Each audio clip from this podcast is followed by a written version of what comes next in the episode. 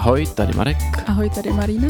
Posloucháte Marný Jojo, pohodový podcast o životě, o světě kolem nás a o tématech, co nás baví. Zdravíme vás, přátelé, a vítáme vás u 28. dílu podcastu Marné Jojo. Jako vždycky na začátku chci připomenout, že máme Discord, na kterém zjistíte všechno podstatné, víc informací v popisku tohoto dílu. A teď jdeme na to, co se stalo v posledním měsíci.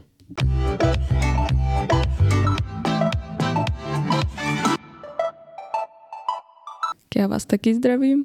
A v posledním měsíci bych začala třeba závody na Bedřichově, který, eh, který se účastní různé školy eh, s žáky se sluchovým nebo logopedickým postižením. A hádejte, kdo vyhrál? Liberec. Oh yeah. Podařilo se nám tam závodit ještě předtím, než se zrušila ta jizerská padesátka, protože fakt se už hodně oteplovalo, ale našenec to ještě stihnul. Pak, co mi přijde moc fajn, eh, tak eh, jsou kurzy v ateliéru Tuba tady v Liberci, kam jsem začala chodit. Moc příjemný. A taky jsme byli spolu s Markem, teď už nevím přesně kdy, na přednášce na Vinohradech o komunikaci. Byla to, myslím, poslední neděle v lednu. Jo. No, tak ta byla moc zajímavá. Klidně můžeš víc jí popsat. Byla to konference o zraňující komunikaci, nebo respektive jak komunikovat tak, abych nezraňoval. A byly tam vlastně dvě řečnice, Ráchel Bícová a Kateřina Caklová. Eh, Ráchel Bícová mluvila hodně o nastavování hranic a, a o tom, jak komunikovat prostě pozitivně. A pak Kateřina Caklová mluvila o traumatu, jak se s tím vypořádat. Bylo to moc zajímavé. Doporučujem, až příště někdy bude něco takového. Co tvůj měsíc? Tak uh, můj měsíc byl zajímavý. Já možná začnu ještě takovýma technickýma informacemi. Eh, před měsícem nevyšel náš úplně standardní díl, ale rozhodli jsme se, že uděláme takový speciál a vydali jsme dvoudíl uh, takových rozhovorů mě a mýho kamaráda Romana, nemocničního kaplana. Takže doufám, že se vám to líbilo, případně budeme hrozně rádi za nějaký komentáře, reakce. Uh, Přiznám se, že mám ještě v šuplíku další dva díly s Romanem, takže zase možná za nějakou chvíli eh, ještě něco vydáme, takže pokud se vám to líbilo, tak se určitě můžete těšit na to, že to nebylo úplně naposledy. A potom druhá věc k našemu Discordu, na který upozorňujeme. Moc díky za všechny z vás, eh, kteří tam s námi nějakým způsobem komunikujete, navrhujete témata, moc si toho vážíme. A je pravda, že jsem to teď nějakou dobu docela zanedbával, takže dám to zase dokupy, abyste tam měli fakt odkazy na ty nejčerstvější díly, případně nějaké další informace, možná to trošku pročistím, procídím. Tak jenom pro ty z vás, kteří používají Discord, že se tomu chci zase začít víc věnovat. Eh, já jsem měl takový nabitý uh, měsíc, uh, vlastně den před tou konferencí, o které jsme mluvili. Já jsem byl na jedný takový jako teď vlastně nevím, jestli říct dětský nebo mládežnický akci, prostě akce pro děcka ve věku 12 až 15 let, kam jsem byl pozvaný, abych tam měl nějaký takový jako povídání o tématu vztahů. Jmenuje se to JOMO, Joy of Missing Out, což mi přijde úplně jako hustý název. Je to vlastně takový jako opozitní slovo ke slovu FOMO, of Fear of Missing Out. A bylo to, bylo to hodně zajímavé. Někdy jsem dostával těžké otázky, ale, ale jako moc se mi to líbilo. Byly tam super děcka. Další víkend jsme pak tady v Liberci měli akci Pathfinderu pro vlastně děti, která se jmenovala Vločičkové zimní hry. Byla to taková víkendová akce, kde jsme se s dětma ponořili do téma olympijských her a mohli tady sportovat a soupeřit v různých disciplínách a myslím si, že to bylo, že to bylo hodně fajn. Pak taky mám za sebou supervizi další, což já mám supervize velice rád. Zase jsem si z toho odnes něco, něco zajímavého pro svoji práci a pro to, jak věci nějak líp zvládat. A doslova úplně čerstvě, eh, početli ten díl natáčíme v neděli, tak doslova včera jsem byl eh, v Červeném kostelci na akci Velká Hradubická, což je taková mládežnická akce původně z Hradce, proto ten název, ale tentokrát teda výjimečně v Červeném kostelci, kde jsme si povídali o tématu hranic a jak nastavovat hranice ve vztazích. A to bylo, to bylo moc zajímavé. Měl jsem tam i několik zajímavých rozhovorů pak ještě po tom programu, takže to si myslím, že by bylo zajímavé. Myslím si, že by to možná bylo zajímavé někdy udělat i jako díl našeho podcastu, tak třeba jestli byste o tohle téma měli zájem, tak nám zkuste dát nějak vědět. To asi za mě všechno. V tom případě se teda pustíme do našeho tématu.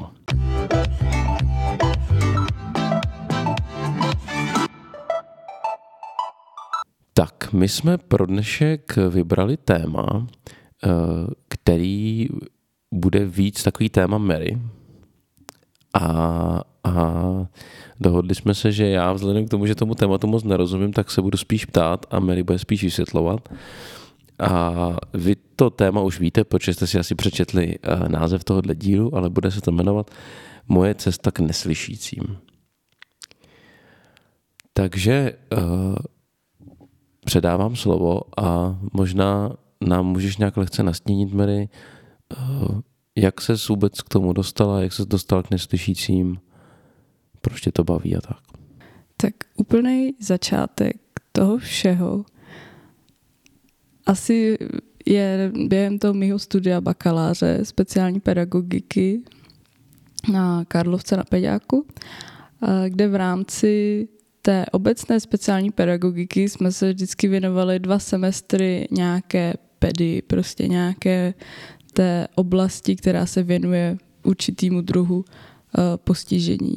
A surdopedie je teda vlastně taková jakoby nauka o sluchovém postižení, když to tak zjednoduším.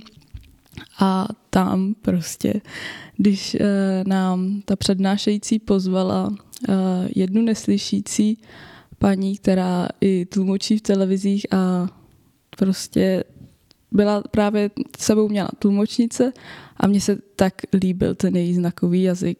Já jako jsem ho viděla občas v těch televizích a tak, ale nějakým způsobem prostě mě mnohem víc fascinoval jako na život, když jsem to viděla a úplně jsem se zamilovala, ne do té paní, ale do toho znakového jazyka a byl prostě úžasný.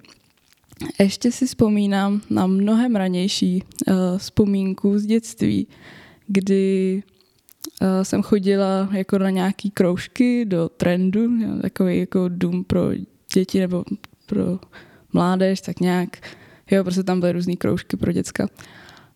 A tam byla nějaká maminka s klučinou a oni mi řekli, že ten klučina neslyší a ve mně to vyvolalo hroznou úzkost jako do háje.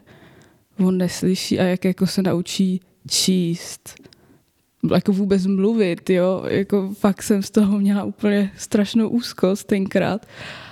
A to mě právě dost fascinovalo i během toho studia uh, té speciální pedagogiky, kdy jsem se dozvěděla, že už jenom tím, že to dítě se třeba učí tomu znakovému jazyku ještě uh, než se naučí mluvit, tak Adina znakový jazyk dokáže se naučit mnohem rychleji, protože ty hlasivky jsou mnohem náročnější ústrojí a ten znakový jazyk mu furt jako rozvíjí to komunikační centrum v mozku, takže i kdyby se třeba nikdy nenaučilo mluvit to dítě, tak může prostě komunikovat tím znakovým jazykem. Přišlo mi to úplně jako pff, bomba.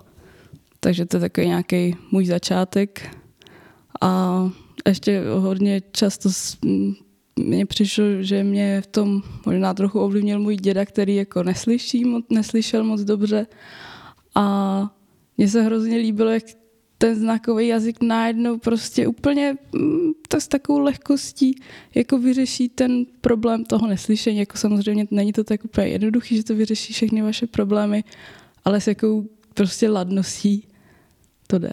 Takže uh, jsi byla nějak jako fascinovaná prostě tím, tím znakovým jazykem, viděla si tam tu tlumočnici, měla si nějaký zážitky z dětství. A kdy přišla taková ta chvíle, kdy jsi řekla, ty brďo, tak asi bych měla udělat něco pro to, abych si o tom zjistila víc. No, nebo na, abych se, abych se o tom naučila třeba něco víc, nebo že bych se začala třeba ten jazyk nějak učit. Tak to bylo hned na té přednášce, eh, kde jsem eh, viděla tu paní, a která nám právě přednášela vlastně tak nějak o životě neslyšících, tak nějak jako všeobecně. A hned potom jsem začala prostě zjišťovat, jo, tak kde se dá znakový jazyk jako studovat u nás na škole, tak eh, jsem zjistila, že dokonce i na pedagogické fakultě tenkrát to šlo, že tam byl nějaký, za, jako nějaký znakový jazyk, který se zaměřoval jenom na nějaký základní témata a slovní zásobu, ale problém byl v tom, že já jsem byla dvouoborář a abych se tam mohla zapsat, musela jsem být z jednoho oboru protože to byl takový volitel nějak vlastně pro jednou boráře. Takže já jsem měla smůlu, ale nepřestala jsem hledat, protože když studujete na Univerzitě Karlově, tak můžete prostě se přihlásit na ty předměty z různých fakult. Takže jsem zjistila, že na filozofické fakultě byly k mání tyhle ty volitelňáky základů znakového jazyka. Jedna, dva a tři. Nemůžete je přeskakovat, musíte je postupně splnit od ty jedničky. Co bylo pro mě docela komplikovaný, tak bylo to, že ten zápis měli eh, lidi z Fildy prostě přednostní. Třeba voden nebo o dva, nebo teď si nejsem 100% jistá, ale ten, kdo se zapisoval do rozvrhu, tak ví, kolik času to je. Prostě to je úplně hrozná halda času, která jako vám dává velkou výhodu. A proto mě se to vždycky podařilo eh, ob semestr se tam zapsat a když už se mi to podařilo v ten semestr se zapsat třeba na tu trojku, tak zase jsme byli jenom dvě.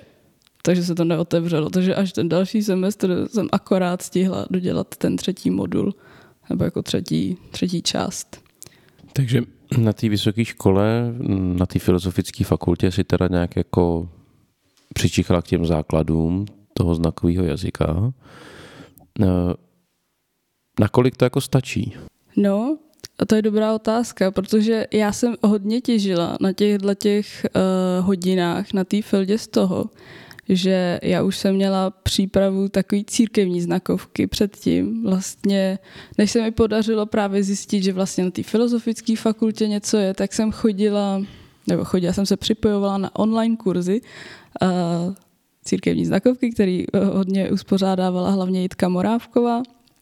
Uh, naše taková Eh, osůbka, která se stará o ty neslyšící v naší církvi nebo se snaží o to, aby se jako o ně bylo, o ně bylo pečováno.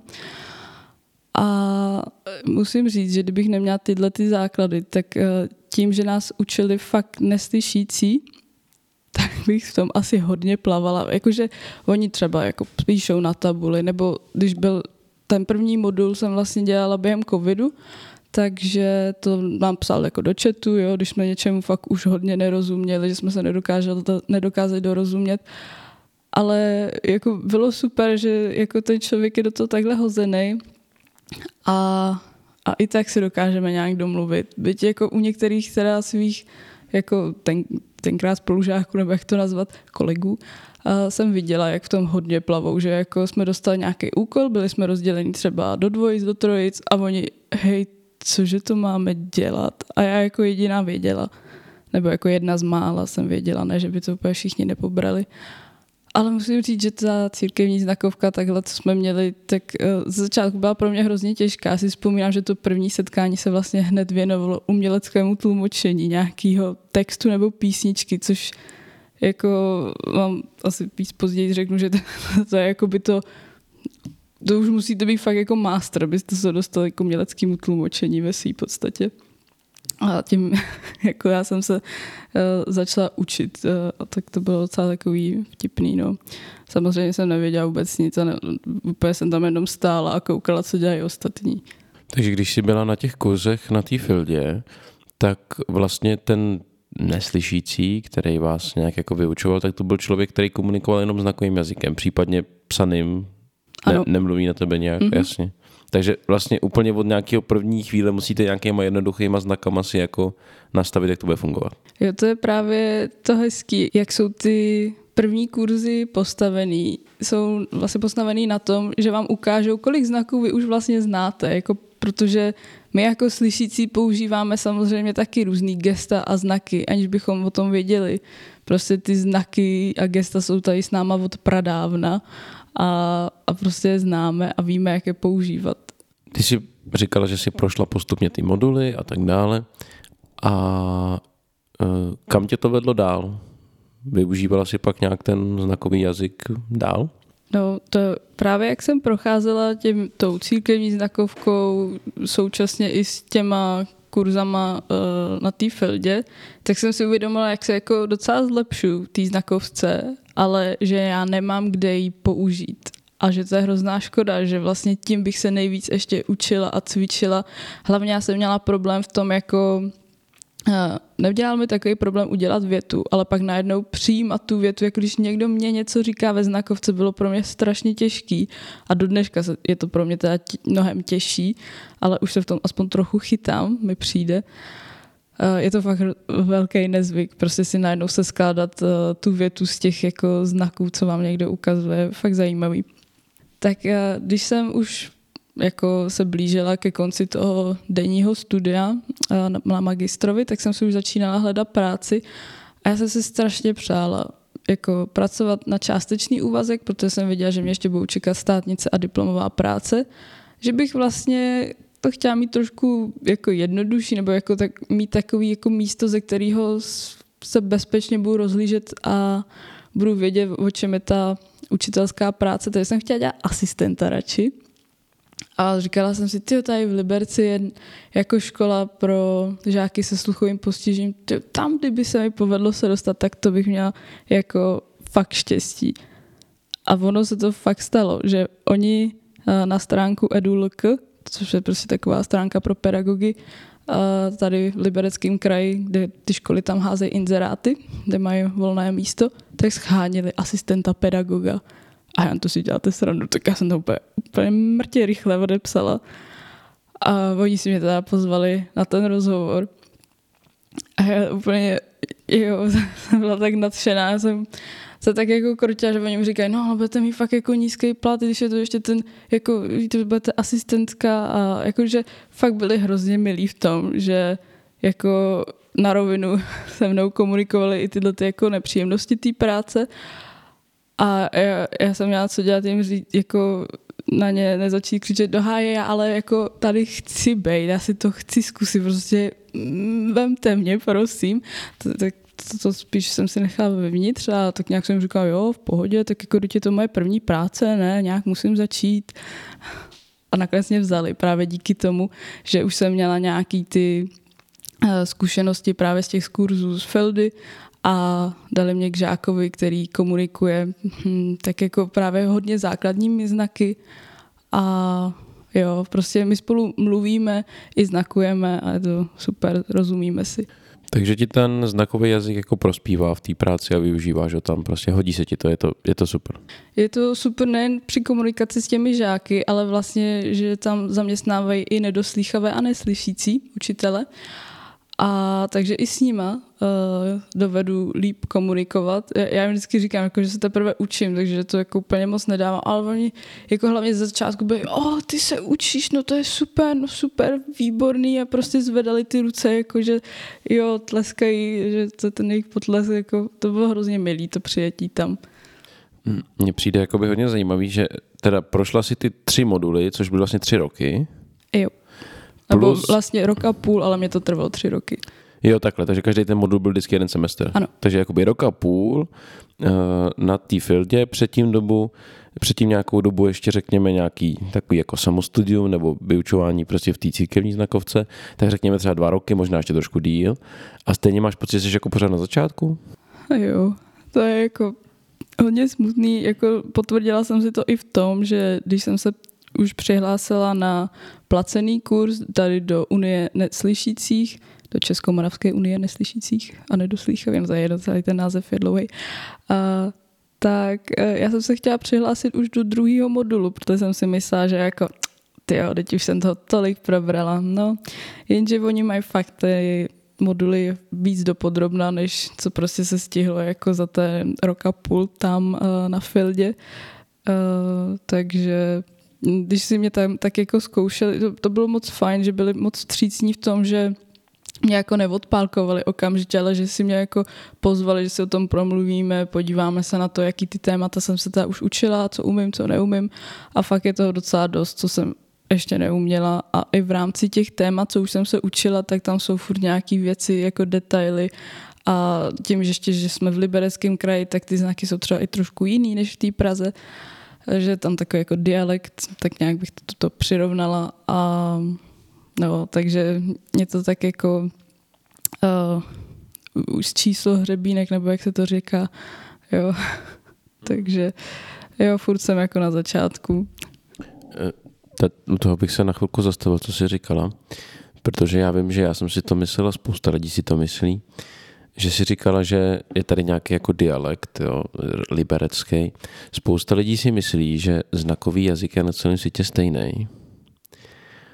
A že si všichni jako navzájem rozumí.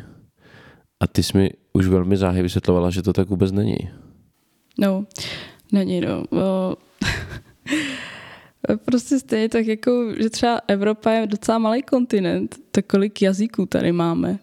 Prostě když je něco jazyk, tak je to prostě funkční a živý a furt se to mění a vyvíjí na základě těch kulturních podkladů. Jako kdyby tady byl nějaký lingvista nebo tak někdo, tak by to vysvětlil určitě mnohem líp než já. Prostě to takhle nefunguje, že by byl jeden znakový jazyk po celém světě stejný. Jako už skoro každý, s kým se bavím, do jako mimo, tuhle tu oblast, tak říká, a teď by to bylo tolik jednodušší, ale jak by to fungovalo, prostě když přijde nějaký nový slovo, tak se vydá na nějaký centrále, která bude třeba, nevím, online, jak vypadá ten znak a všichni se teď budete učit, jako teď je to úplně divný a teď kolik i slov máme jako vymyšlených třeba v rámci jedné rodiny, jo, jak jako si vymýš, jako lidská mysl a jazyk se neustále přetváří a mění a jen si vem, kolik čengliše je prostě dneska jako v té mladé generaci a ono to teda začíná být i u těch neslyšících, že ta starší generace přestává jako rozumět té mladší generaci, protože hodně znaků se teď přejímá i z amerického znakového jazyka. Prostě se to nějak děje a hodně teda znaků uh, jsem se i učila, jako jak se ukazovalo dřív a jak se ukazují dneska. Už si to skoro nepamatuju některé věci, jo, ale vím, že dědeček byl prostě jako, že jdete jako od čela do pěstí pod bradu a dřív dědeček byl takový jako knírek, ale vypadá to trošku jako když ukazujete Hitler, jo, takže já nevím, jestli třeba kvůli tomu se to dneska ukazuje jinak. A no. To mě, asi na tom je důležitý, že každý ten znakový jazyk jako vznikal v různých jako prostředích, že jo. Já třeba vím, že ten americký znakový jazyk snad vychází hodně z nějakého znakového jazyka indiánů. No, to říkal jsme to, já úplně a, a, a, a zase na druhou stranu, eh, že třeba i tady v Čechách dlouho třeba se neslyšící nemohli učit ten znakový jazyk, že jim to dokonce bylo zakazovaný. To nebylo jenom u nás, to byl jako nejsem si teď stoprocentně jistá, jestli je na místě říct celosvětový problém. Prostě v roce 1880 byl nějaký milánský kongres, kde se ti surdopedi, ti lidé, kteří se věnovali právě vzdělávání uh, lidí se sluchovým postižením, došli k tomu, že jako nejlepší metoda je ta orální metoda, což je jako, že vás naučíme prostě mluvit a odezírat a znakovat prostě ne. Teď vám je to vlastně k ničemu. Ještě se říkalo, že to je vlastně opičí řeč, že jako takhle jako hanlivě prostě se vyjadřovali o tom znakovém jazyce. Uh, takže jako ne, někde nebyl úplně zakázaný, ale třeba tady v Čechách vím, že na nějaký té pražské škole byl dokonce jako učitel, který používal znakový jazyk, byl platově níže ohodnocen za to, že používá znakový jazyk takže jako to bylo takový nic moc, plus ještě během toho komunismu zase to bylo něco, co nebylo jednoduchý rozklíčovat, bylo to něco, čemu komunisti třeba nerozuměli, jo, bylo to něco odlišného, takže zase prostě pokračovali v tom, že se to nesmí dělat. Nebo jako nesmí, jako nebylo to podporovaný. Nebyli tlumočníci a tak. Jasný. Ještě vím, že pak je zajímavá věc, že vlastně těch znakových jazyků jako minimálně v Čechách je víc, že? No jako Dva. V Čechách mluvíme o českém znakovém jazyce, jako v celé České republice. To, že se jako pak jsou tam ty niance jako mezi Čechami a Moravou, to je prostě realita, ale já to přikláním k tomu dialektu. Jakoby. Já jsem teď narážel na to, že existuje jako znakový jazyk a pak něco jako znakovaná čeština.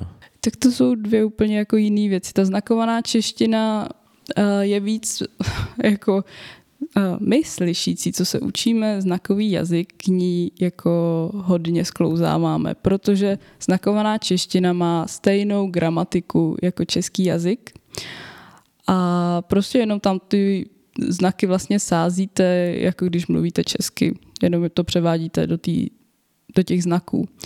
A jsou tam třeba i nějaké znaky navíc, protože třeba nevyužívá tolik těch specifických znaků znakového jazyka. Specifický znak je uh, jako něco, pro co nemáme v češtině úplně jako jedno slovo, musíme to popsat opisem. A třeba můj oblíbený znak FIFI, abych vám to mohla ukázat, ale my tím, že tady máme jenom to audio, tak to je jedno. Prostě, když uděláte FIFI, prostě máte takový, jako dvakrát ukazujete mír na rukách a tak jako to poklepáváte před sebou, tak to jako, já nechci něco dělat, něco se mi fakt nechce. Jo, musím to obsat takhle větou vlastně, abyste mi rozuměli, co to znamená ten znak. A znakovaná ta čeština je prostě hezky skládám znak za znakem, jako v českém jazyce. Český znakový jazyk má svoji vlastní gramatiku.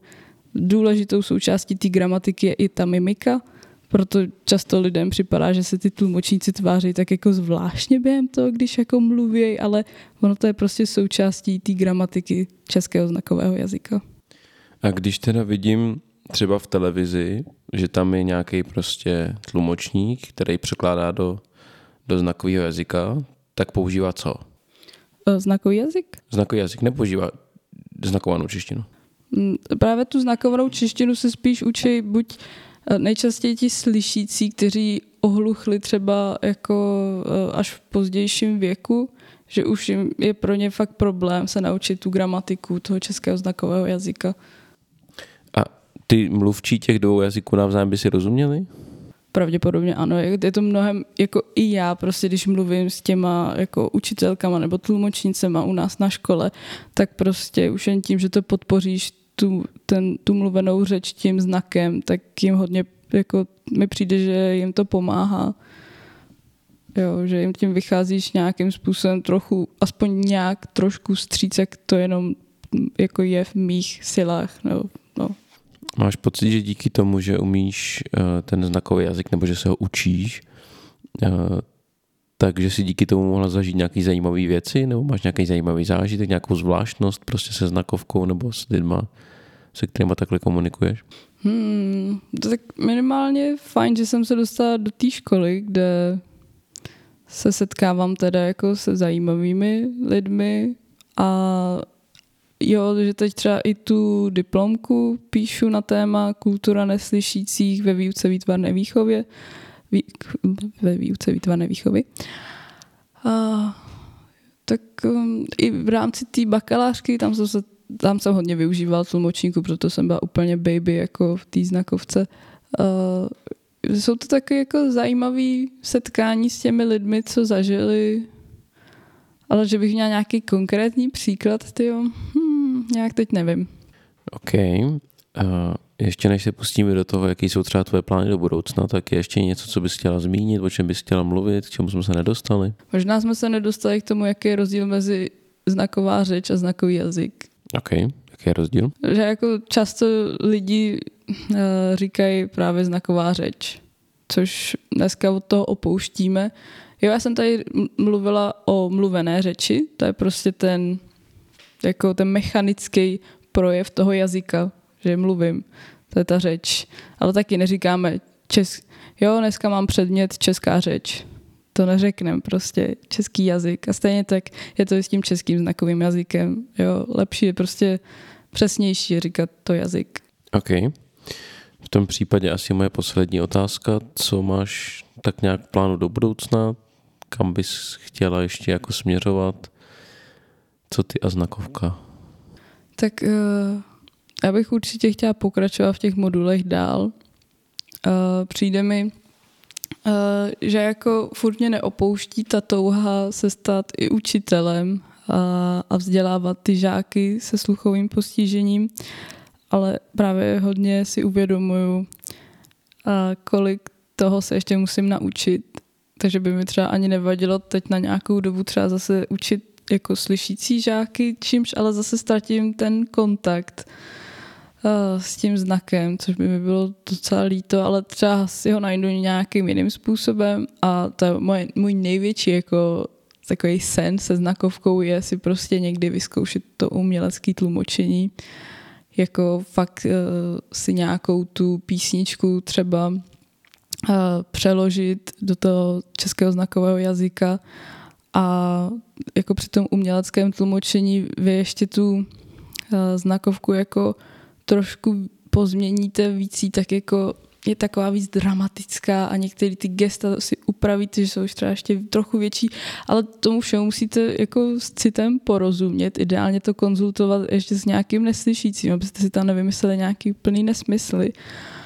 A jako to je něco, co vnitřně cítím, že bych hrozně moc jako chtěla třeba natočit nějaký, nějaký klipík, nějaký písničce, jo. A tak jak se si ho umělecky přetlumočit dle svého. OK. Tak tolik asi naše dnešní povídání o eh, Maríně cestě k neslyšícím. Věřím, že to pro vás bylo moc zajímavý a děkujeme za to, že jste nám věnovali svůj čas a budeme se na vás těšit zase za měsíc. Tak se mějte moc hezky. Ahoj. Ahoj.